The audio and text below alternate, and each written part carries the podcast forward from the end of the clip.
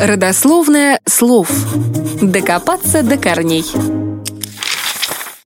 Альфонс. Как известно, это мужчина, предпочитающий заводить любовные отношения с богатыми женщинами. Он пользуется их деньгами, жильем, автомобилями и прочими благами. Быть альфонсом удобно, но при этом довольно постыдно. Альфонсы часто используют не очень молодых и не слишком привлекательных женщин для ведения роскошной жизни за их счет.